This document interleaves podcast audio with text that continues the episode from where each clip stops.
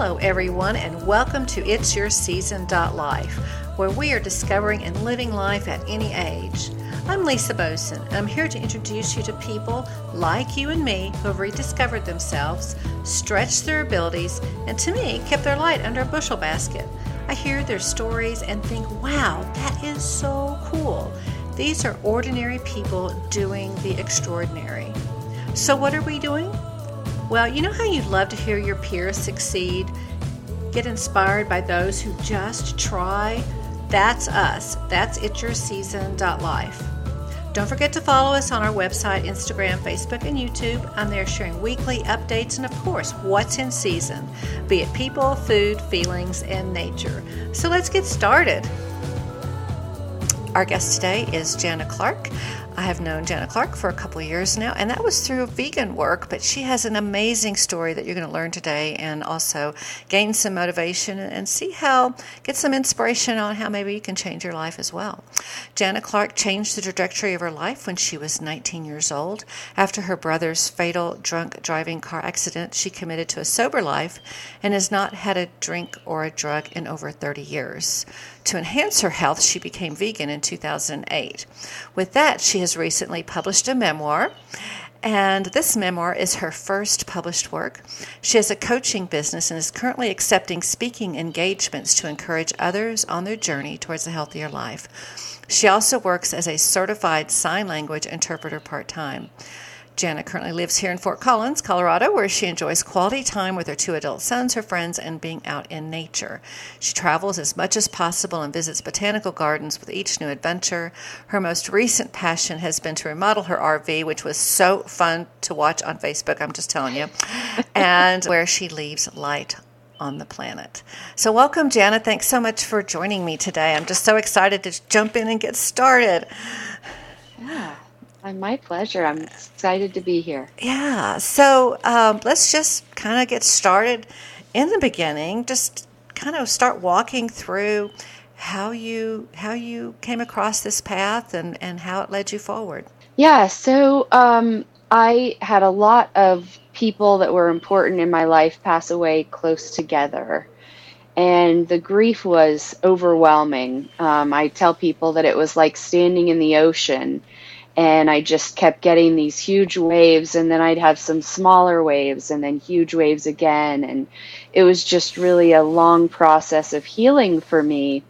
And um, during this time, I found myself wishing that I had some literature that was written by my parents that I could go back to and revisit and um, remember them through their own words. And as I was doing so, I was introduced to a book that had this same concept in the book. It was fictional, but it was about um, a wife whose husband had left her all of these written um, bits of magic for her. And when I read the book, I decided that I wanted to write down some kind of memoir type stories for my adult boys so that when someday when I'm no longer on this planet, they have something to remember me by.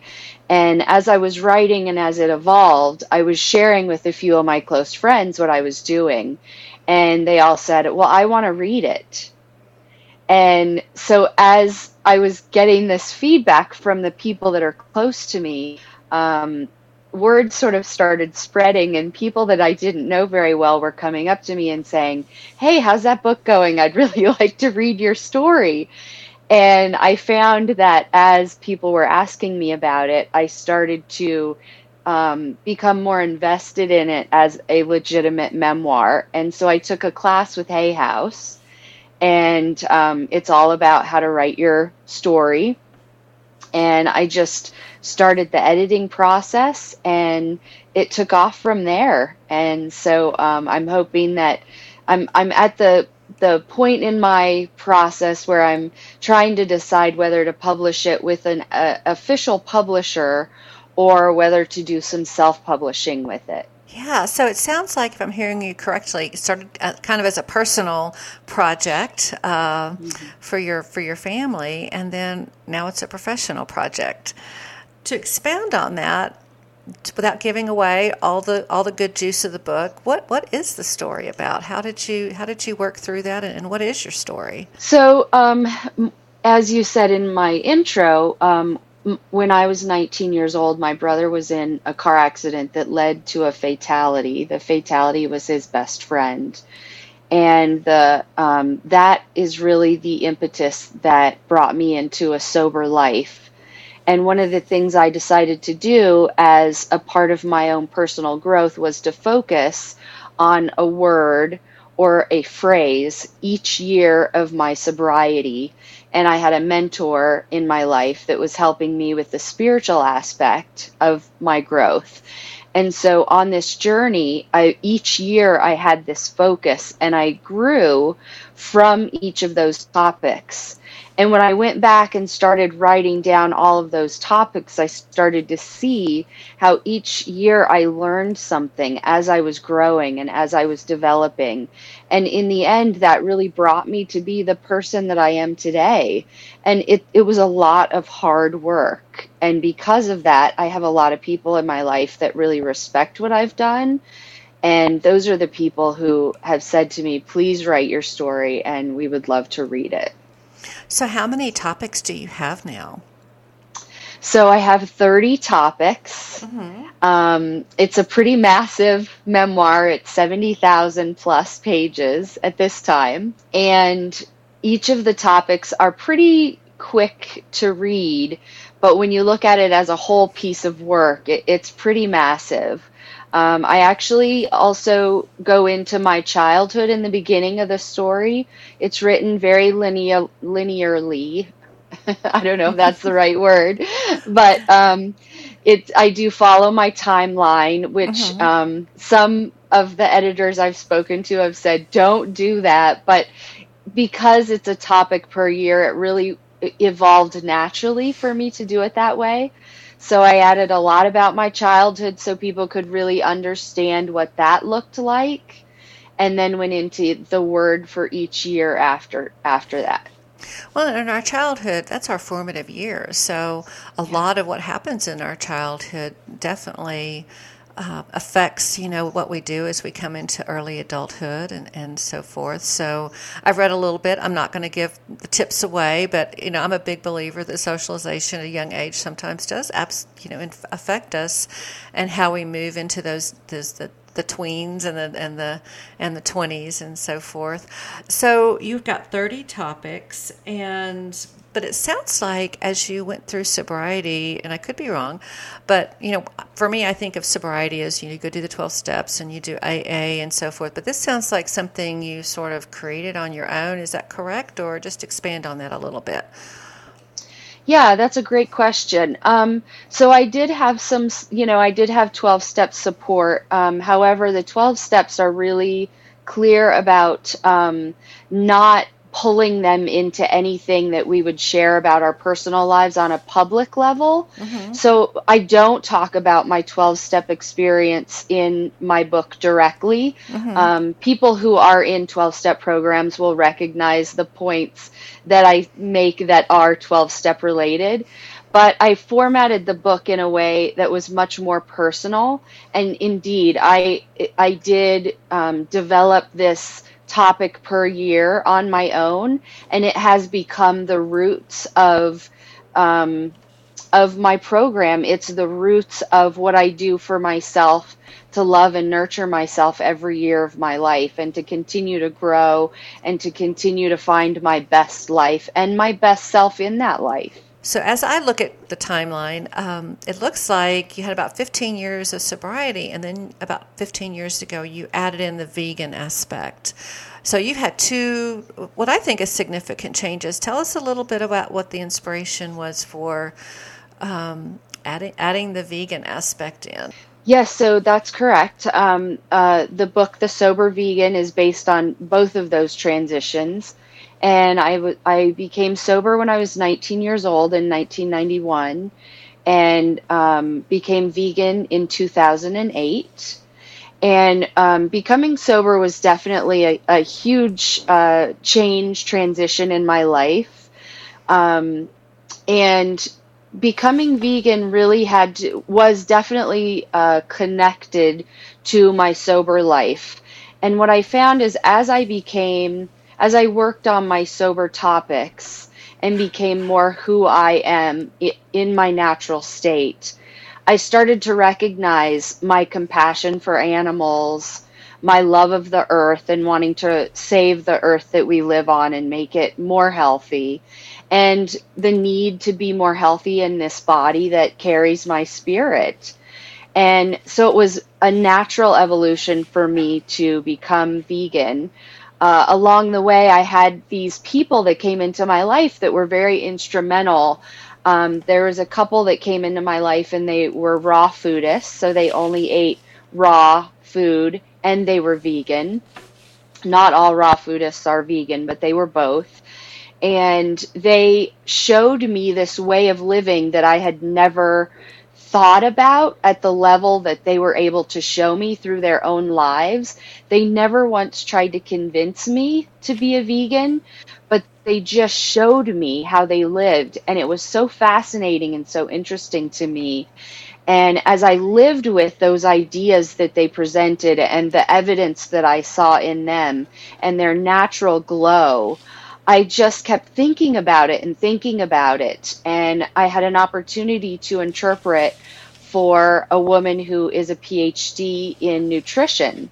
And she was working for a college, and I was interpreting for her. So I had all this access to this nutritional based information.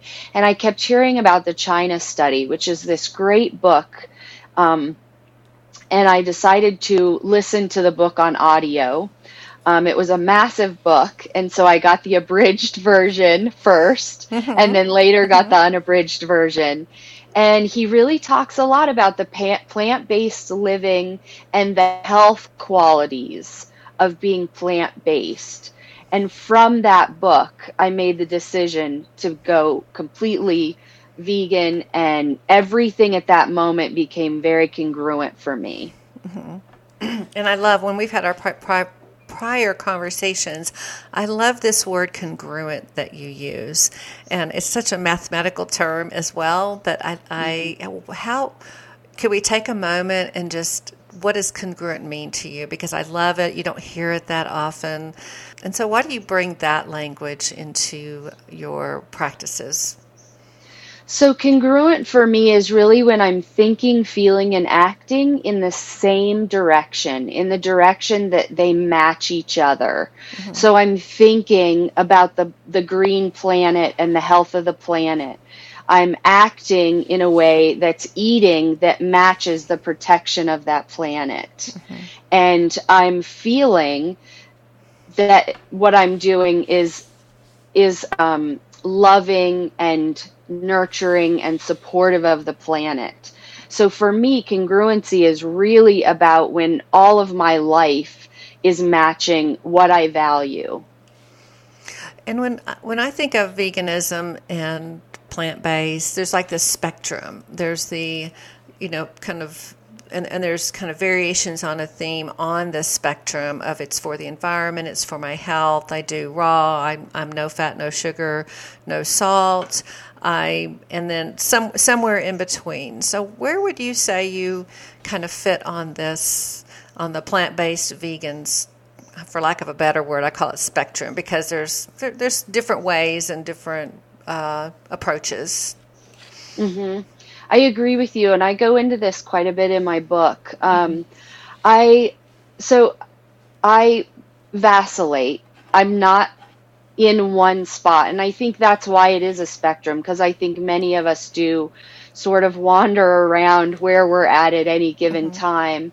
Um, I because I came in being more raw food, mm-hmm. I have a tendency to eat that way more than any of the other types of, of plant based eating. Mm-hmm. Um, I don't know much about the Ayurvedic uh, style, although that is something I will explore more in the future. Mm-hmm. And macrobiotic, which is uh, sort of the idea or the philosophy that everything is cooked and because it's cooked when you eat it you have easier access to the nutrition kind of the other end of the spectrum mm-hmm. from the mm-hmm. raw foodists yeah. who don't cook anything mm-hmm. um, Yeah, so I tend to be more on the part of the spectrum that's raw, and I eat a lot of salads with a lot of ingredients in them. Mm-hmm. Um, I try and limit my oils because I do believe that oils um, I, it's easy for me to eat foods with too much oil in it, mm-hmm, so I do mm-hmm. try and limit my oils. Mm-hmm. Um, and I try to not eat sugar, but I have to tell you that is a battle that I have never won. um, I do love sugar, mm-hmm. so um, but I try and keep them natural and um, one of the things I talk about in my book is that a couple of times a year, usually from fall to winter and winter to spring, I do sort of an evaluation of where I'm at and how I'm eating, and I mm-hmm. try and adjust that and make it a little more healthy. Um, as far as uh, vegan clothing and, and shoes and that kind of thing, I still have some, like, I have some leather Birkenstocks that I've owned forever, and I still wear them, even though they are made from leather. But I, as I replace those, I get vegan Birkenstocks. Mm-hmm, mm-hmm. there is a, there is a waste piece of this as well. So sustainable yes. piece and a waste piece and reusable and so forth to it. So yeah. a question I have about it, and uh, just maybe not to wrap up vegan, but to add, to, to add a little bit more. Did you? So, so I get this question: How do you do it? You know, my husband and I, my husband did it overnight, and that's because of his health problems and it took me a while while i kind of cried and stamped and said i was never going to do it but here i am. Uh, so where were you on the you know how did you transition? Did you just overnight it or did you uh, weed your way through the, the bushes on, on eating more plants and less meat or how did you what was your process so in um, 2000, 1999 to 2000, I was really struggling with gluten. Mm-hmm. Um, I was trying to remove gluten from my life, and I, it was really, really hard. I kept going back to it. I kept trying to do just a little, and it just kept making me sick and and it was a really really difficult thing so for me that was the hardest food piece mm-hmm. that i had to, to face and then in 2008 um, I had been red meat free for about four years prior mm-hmm. to that.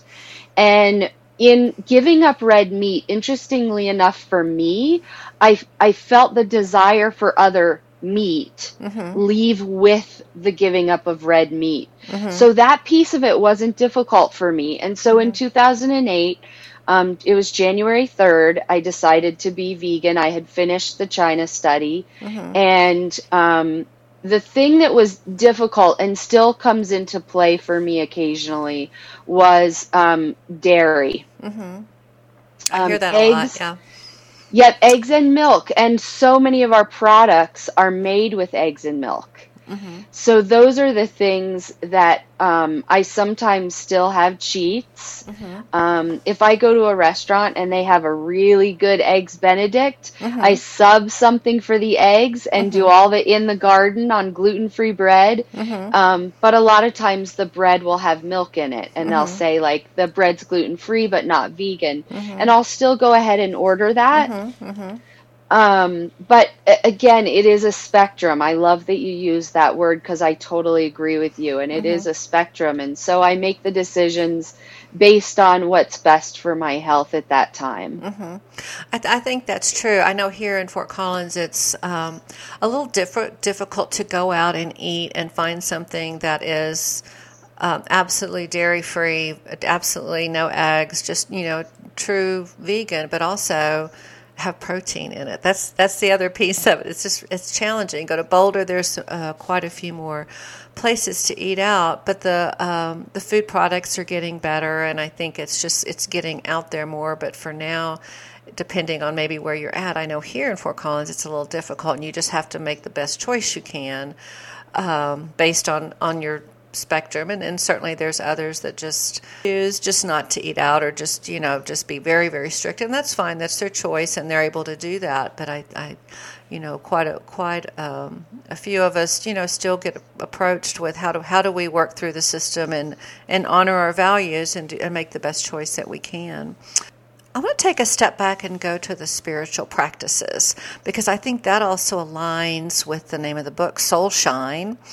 Mm-hmm. And so, if, if you would just walk us through what was happening during or the discovery phase of this spiritual piece because that's a huge piece of aligning and being congruent with the universe and how you live and your connection. But but how did you? What was what was your journey on that? Um, great question. So um, the book, The Sober Vegan, and then my sort of my catchphrase is sunshine to soul shine, becoming healthy one year at a time. Um, so the sunshine to soul shine piece, I'm going to kind of back up to that. When I was uh, a young girl, my father nicknamed me Sunshine. So that's my childhood nickname. And as I've grown and developed, I heard this song by the Allman Brothers, and the name of it is Soul Shine. And I really loved and connected to this song. And so I've um, incorporated it in my life in a lot of different ways. So that's where the Soul Shine piece of it comes from.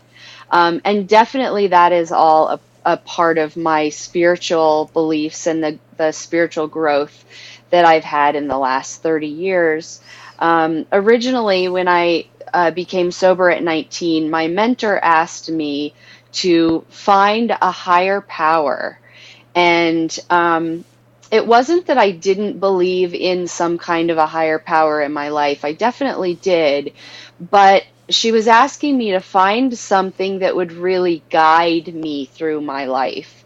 And that seemed very big and very daunting to me.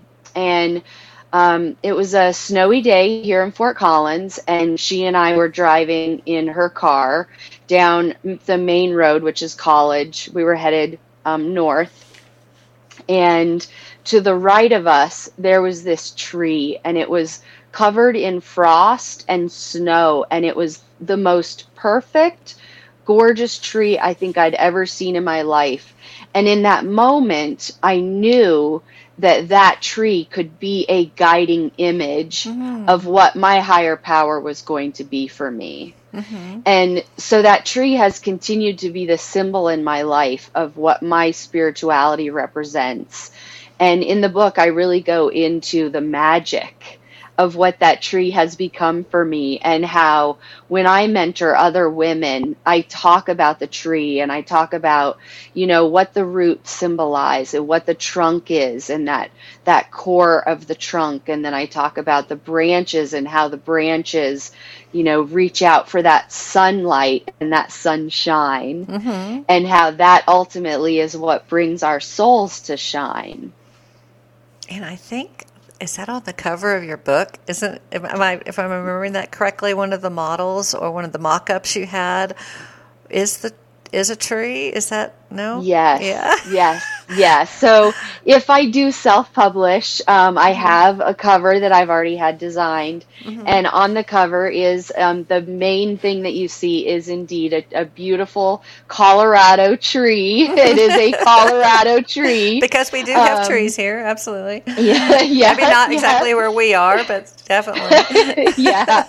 Yeah. So I did use a, a, specific tree that I love here in Colorado. Mm-hmm. And um, yeah, so that's the main thing on the cover. And then I talk in my book, I talk about the people who have passed. And so I used butterflies on the cover to symbol them, mm-hmm. symbolize them. And then I also um, talk about several different types of uh, fox stories throughout my life where they keep coming into my life and, um, so there is a fox also there on the cover. So tragedy is is and can be a, pivotal point for change in our lives. And, and, and, certainly, I feel like that's what happened in your case at, at 19, at early age. I mean, some ways, maybe be thankful it was early, um, but sad, sad for what happened. Uh, absolutely. But so we, this is a 30 year journey.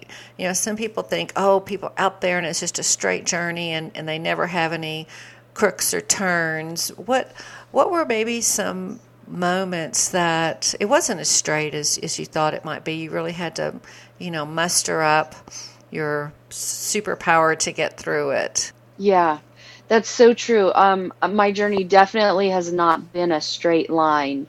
Um, there have been a lot of ups and downs and a lot of other things that have happened too. But I find that in my life, when tragedy strikes, um, I, I utilize whatever that tragedy is to become the platform or the pivoting moment that brings me forward into, again, into that best self into my highest self again.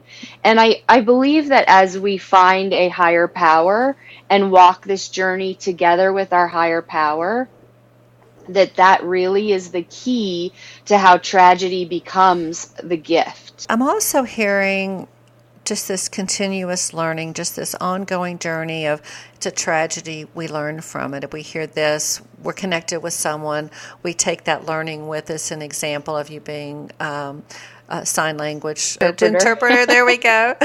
and for the PhD, learning about uh, nutrition from them. So this continuous learning. Thinking about where you are now, what are some of the things that you're kind of researching or adding to your to your learning bucket right now? Great question. Um, so I continue to learn about myself. That seems to be the sort of theme of the last five years, and I believe it will be the theme of the ongoing five years.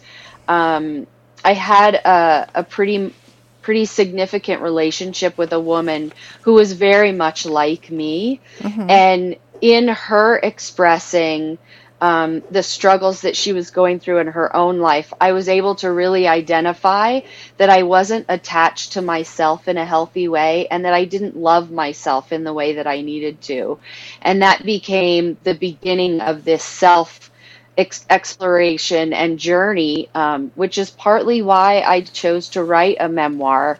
It was a phenomenal way for me to really get to know myself in a new and different way and to heal some of the wounds from my childhood. And I just continue to um, dive into what don't I know about myself and what can I learn about myself in the oncoming years. Um, I just left the year of meditation, which is the last year in my memoir. Mm-hmm. And um, this year, my uh, phrase is open hearted. Mm-hmm. So I'm learning what it's like to be in the world attached securely to myself and open hearted to what's coming in. Kind of working off of that and is, of coming in and then really developing yourself. And you use the word best self how what do you what what is your description of best self? What does that mean, and what do you want audiences to understand about maybe being your best self? We hear that a lot, but what does that mean for you?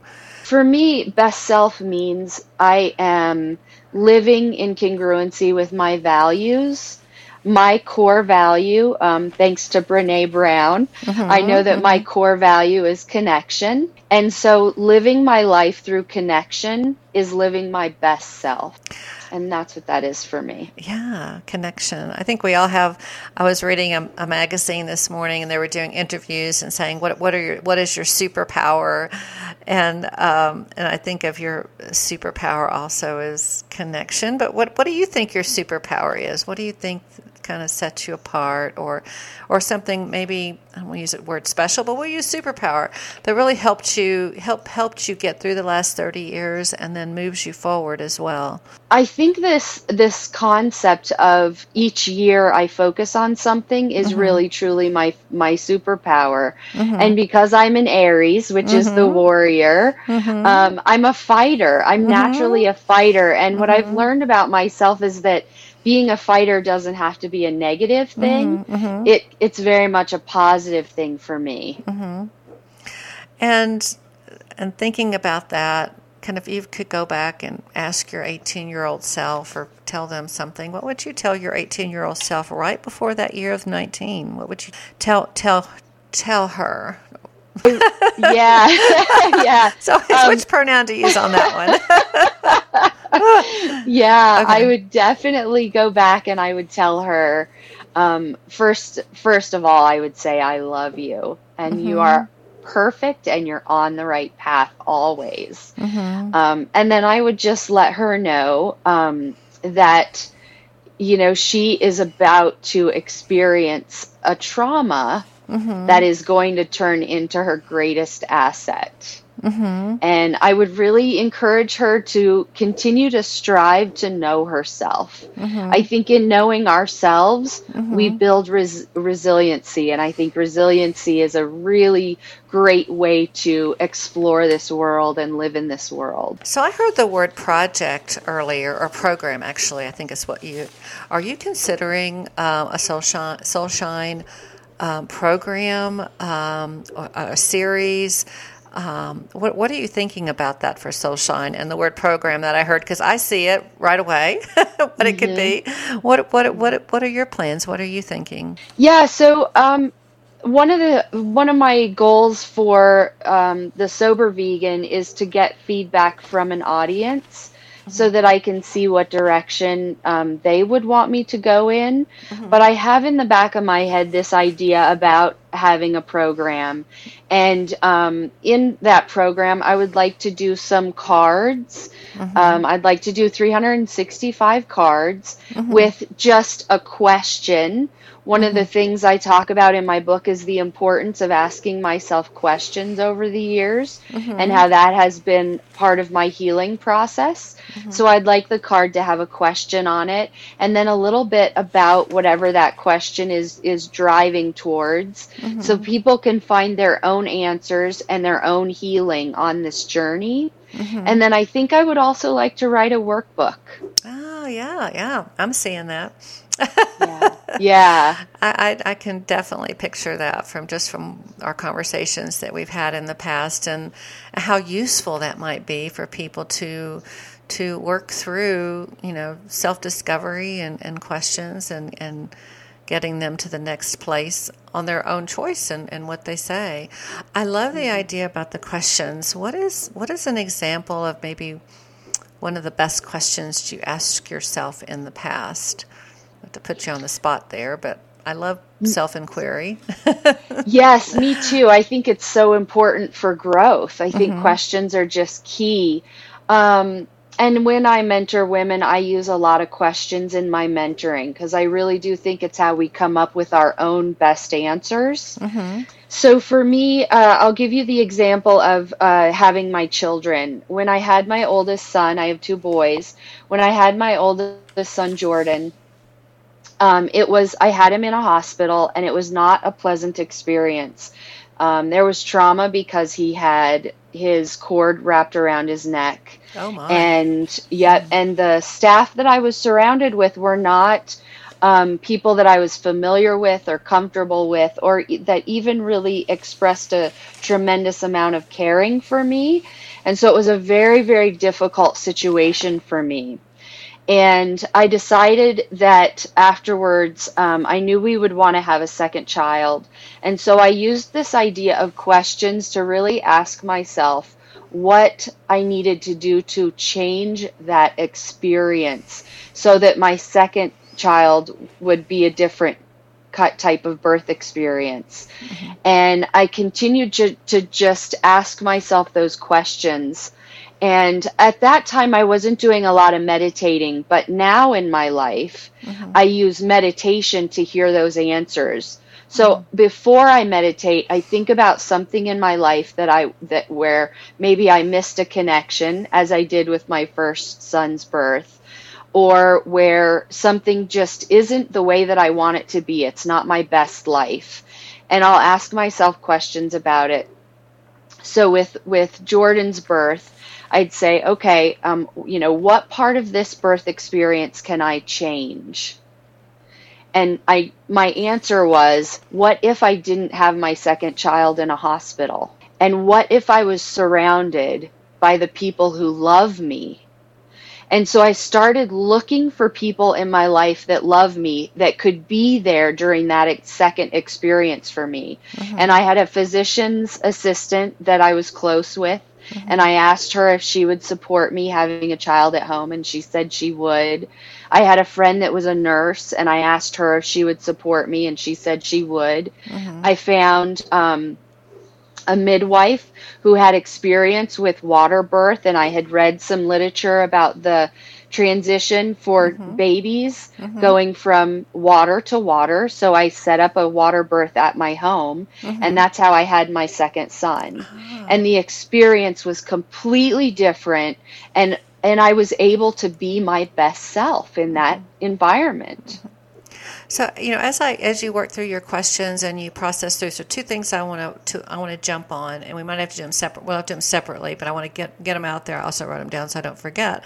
Is this whole idea? The questions also give you a a level of uh, personal responsibility and accountability, and how you want the next, uh, what you want next, and how to kind of process through that.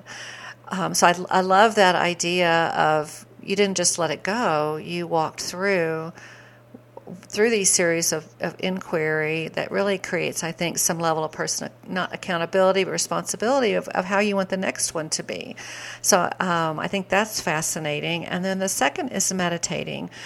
And for those in the audience, and, and, I want to talk about meditation because there's, a, I don't know where I saw this quote, but I've carried it with me for 30 years or so. An open mind lets the kind of good life in. So creating this void and of emptiness so that you can really parse through the things to come back into your head. So tell me a little bit about your, if you don't mind, a little bit about your meditation and what you've learned this year now that you've gone through almost nine months of, of uh, focusing on that.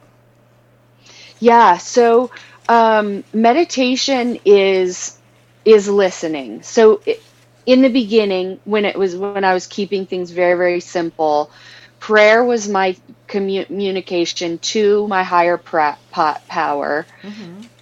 Let me just say that word again. prayer. prayer is communicating to my higher power. Mm-hmm. Meditation is exactly what you just said. It's opening up space to be able to hear the answers of to the questions I've asked of the universe.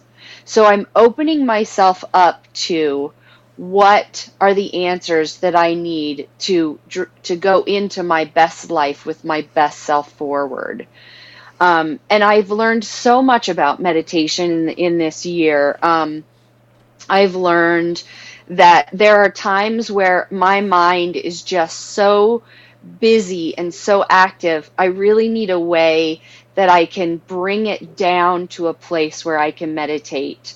So for me, when I'm having those moments where I start a meditation and it just isn't going well, I have this series of musicians that I'll put on and I'll play. Like I'll start with something really heavy and fast and intense, like a Motley Crue song, and I'll work my way down to something very soft and quiet and and um, relaxing, like Enya. Mm-hmm. And I'll and I have these musicians that I listen to and that's what helps my mind get into a place where I can be more relaxed and able to meditate. The other thing that I do when I begin each of my meditations is I do a chant. Mm-hmm. Um, I have a couple that I use, but my favorite is um, Nam Myoho Renge Kyo, which is Sanskrit that's just saying um, I'm asking the universe to align with my best self. That's mm-hmm. basically what it means. Mm-hmm.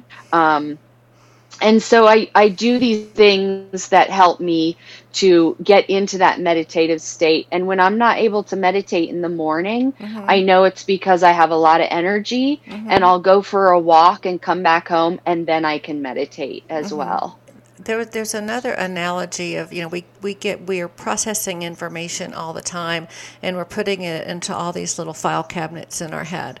And then the file cabinets get cluttered and it's uh, for me tr- when I do it it's like oh I can kind of kind of push them back a little bit create space and then then it reorganizes itself somehow. It's not even an intentional organization. It just you know I can pull out from the file cabinet what I need and it and it kind of organizes itself. I don't know. It's kind of weird, but that's that's what happens. And in, in, you know when I try to do it, and I find it very effective. So I find it fascinating and like to learn how other people, you know, develop their own practices because it is some individualism to to how you can can make meditation work for you and and pause and kind of empty your brain, not in a bad way, just creating space. So mm-hmm. we have a little bit of time left. Tell me, um, what would you want people to know about just kind of getting started on?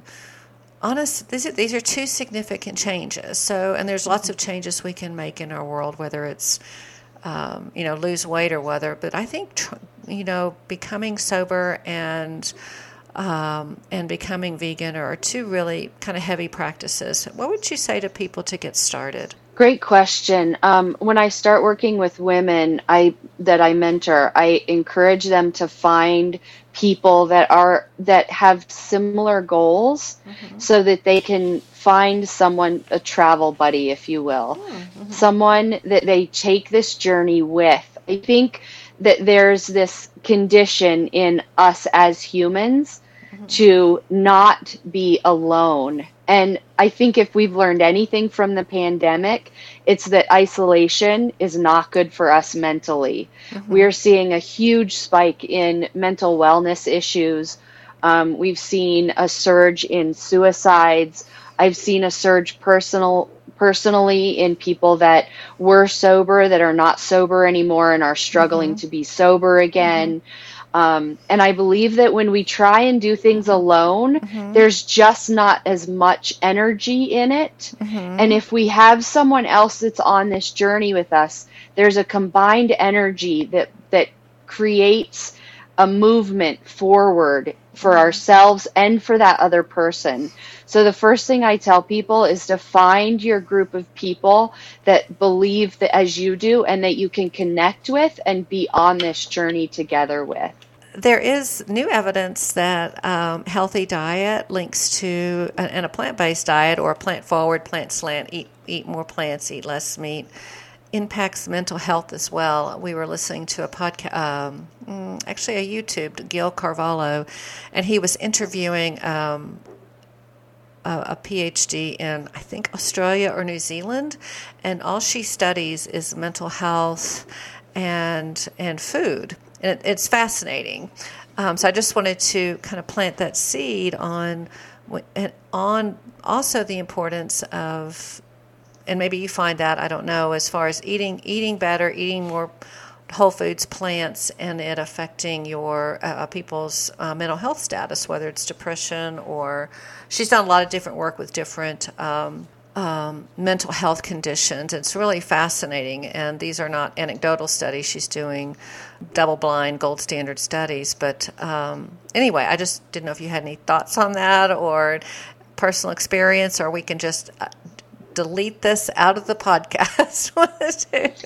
no, actually, it's right on target. I, there's a whole part in my book where I talk about when I first became vegan, mm-hmm. how my the alignment that I had with my feelings sh- had a big shift. My mental wellness had a shift when I stopped eating any any products from an animal. Um, and part of it for me is my love of animals and the congruency that I experienced with knowing that I love animals and not ingesting them. Mm-hmm. But I also experienced a very real, for me, shift in my mental wellness mm-hmm. and the ability to be true to my feelings and mm-hmm. to feel what I was feeling mm-hmm. more truly. Mm-hmm. And um, I absolutely, I'm thrilled to hear there's someone doing some very real research on this mm-hmm. because I've been experiencing this since I went plant based. And for me, there's there's no question eating a plant based diet has helped me to have better mental wellness. There's no doubt. Yeah, and I think it's um, there's the, the uh, psychological. Oh, it's here we go. I appreciate everyone listening to the clicking in the background. Um, food and Mood Center. Dot com dot au. So she's in Australia. Um. So um, I'll put that in the show notes. But it was I, I found it fascinating on um, you know the whole congruency thing, but feeding your brain you know, helps with your microbiome. And um, I'm, I'm, going to just beg forgiveness on not being able to articulate it better, but it's a good resource to go out and look at the research they're doing on eating better and mood disorders. I guess we'll, we'll call it that. So, to wrap us up, I do have a final question. Begging forgiveness that I don't know everything. That's kind of why I like to do podcasts because I learn so much from my guests. So, what are some final thoughts you would like to share with our audience that you want to be sure they know and understand or a, a, a takeaway from today? Um, I, w- I think that for me, I just would like the world to receive the message that being sober and being um, vegan or plant based is by no means a radical way of living, but it is, it is a way to be fearless and it's a way to learn who I am as a person and then accept, embrace, and celebrate who that person is. Oh, I love that. It's not radical, it's really living better. Wow. Yeah. Yeah. So, Yeah. how can we find you? How, how do you want people to connect with you? What are all the ways we can find Janna Clark? So I am on both Instagram and on Facebook um, under my name, Janna Clark. I'm just uh, now getting a website set up for the Sober Vegan. Um, and that hopefully will be set up within the next month. I'd love to say two weeks, but technology is challenging for me. So um, I would say in the next month you'll be able to find me um, on uh, Facebook and Instagram under the Sober Vegan. Okay. Excellent. And so if they want a quick message or follow you, that's where they can find you and, Yeah. and connect up and, and learn when the publishing date is, the print date is for your book. What else? Any, any final thoughts? No, I just really want to thank you so much, Lisa, for taking the time to talk with me today. And um, as always, I just enjoy our connection with each other. Oh, I do too. I just so appreciate you taking this time and, and helping others get inspired with your story. I think I think that's what I hope to portray with these podcasts is people living more than their one life. You can live and you can live a better life. And you know, my tagline is celebrate life at any age, so we can continue on. But I just so appreciate you sharing your story. Thank you. And I look forward to seeing the book published, and everyone can um, hear the, the inspiration, the motivation, the tips to help them lead a, a soul shined life. How about that? Sounds good. I like it. So that's a wrap for today. We've so enjoyed you being with us. I hope you learned something new, got some inspiration, and you are ready to move forward with your own new season. Remember, we are living life at any age. Take some time to visit the other social media sites, give us some feedback, shoot me an email on Facebook. And remember, until then, stay safe and keep on living. Cheers.